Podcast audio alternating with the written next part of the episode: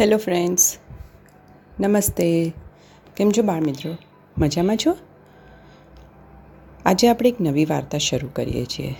વાર્તાનું નામ છે ગધેડો તે ગધેડો. એટલે કે જે લોકો ગધેડા જેવા હોય, મૂર્ખ હોય, એ હંમેશા મૂર્ખ જ રહે.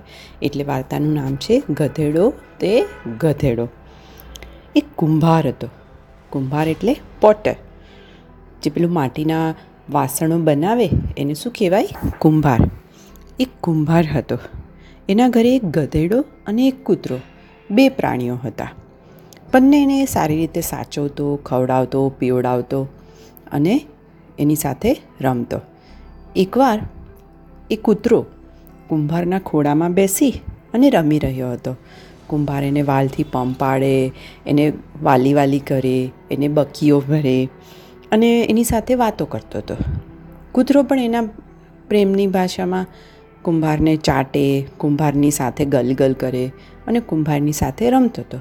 આ જોઈ અને ગધેડાને થોડી ઈર્ષ્યા આવી કે આ મારો માલિક એ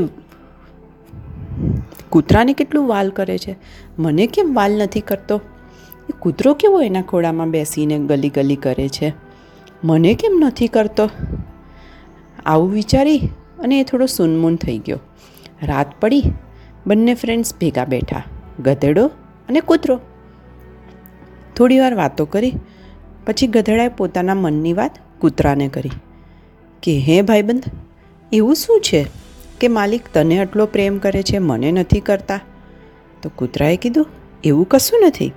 માલિક તો આપણને બંનેને સરખો જ વાલ કરે છે. તું પણ એની સાથે વાલ કર, એ પણ તને વાલ કરશે. ગધેડાએ એક દિવસ બરાબર જોયું કે કૂતરું માલિક સાથે શું શું કરે છે.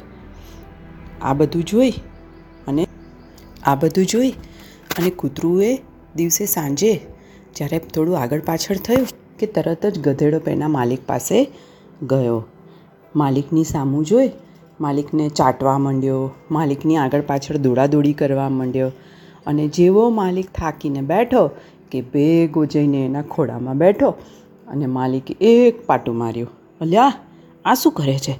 મારા ઉપર તે કંઈ બેસાતું હશે?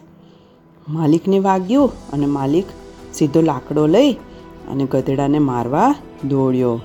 અને ગુસ્સામાં એકદમ લાલચોળ થઈ ગયો અને બોલ્યો કે, તને બુદ્ધિ જેવું છે કે નહીં? ગધેડો તે ગધેડો જ રહ્યો.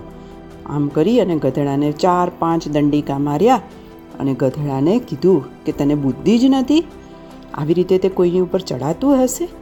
તે તો જો મને ગવાઈ નાખ્યો છે. આટલો મોટો ગધેડો થઈને મારા ખોડામાં બેસે છે? આમ કહી અને માલિક ગુસ્સેમાં આવી અને ત્યાંથી જતો રહ્યો. એટલે બાળકો, વાર્તાનો મોરલ શું છે? કે લાંબા સાથે ટૂંકો જાય, મરે નહીં તો માંદો થાય.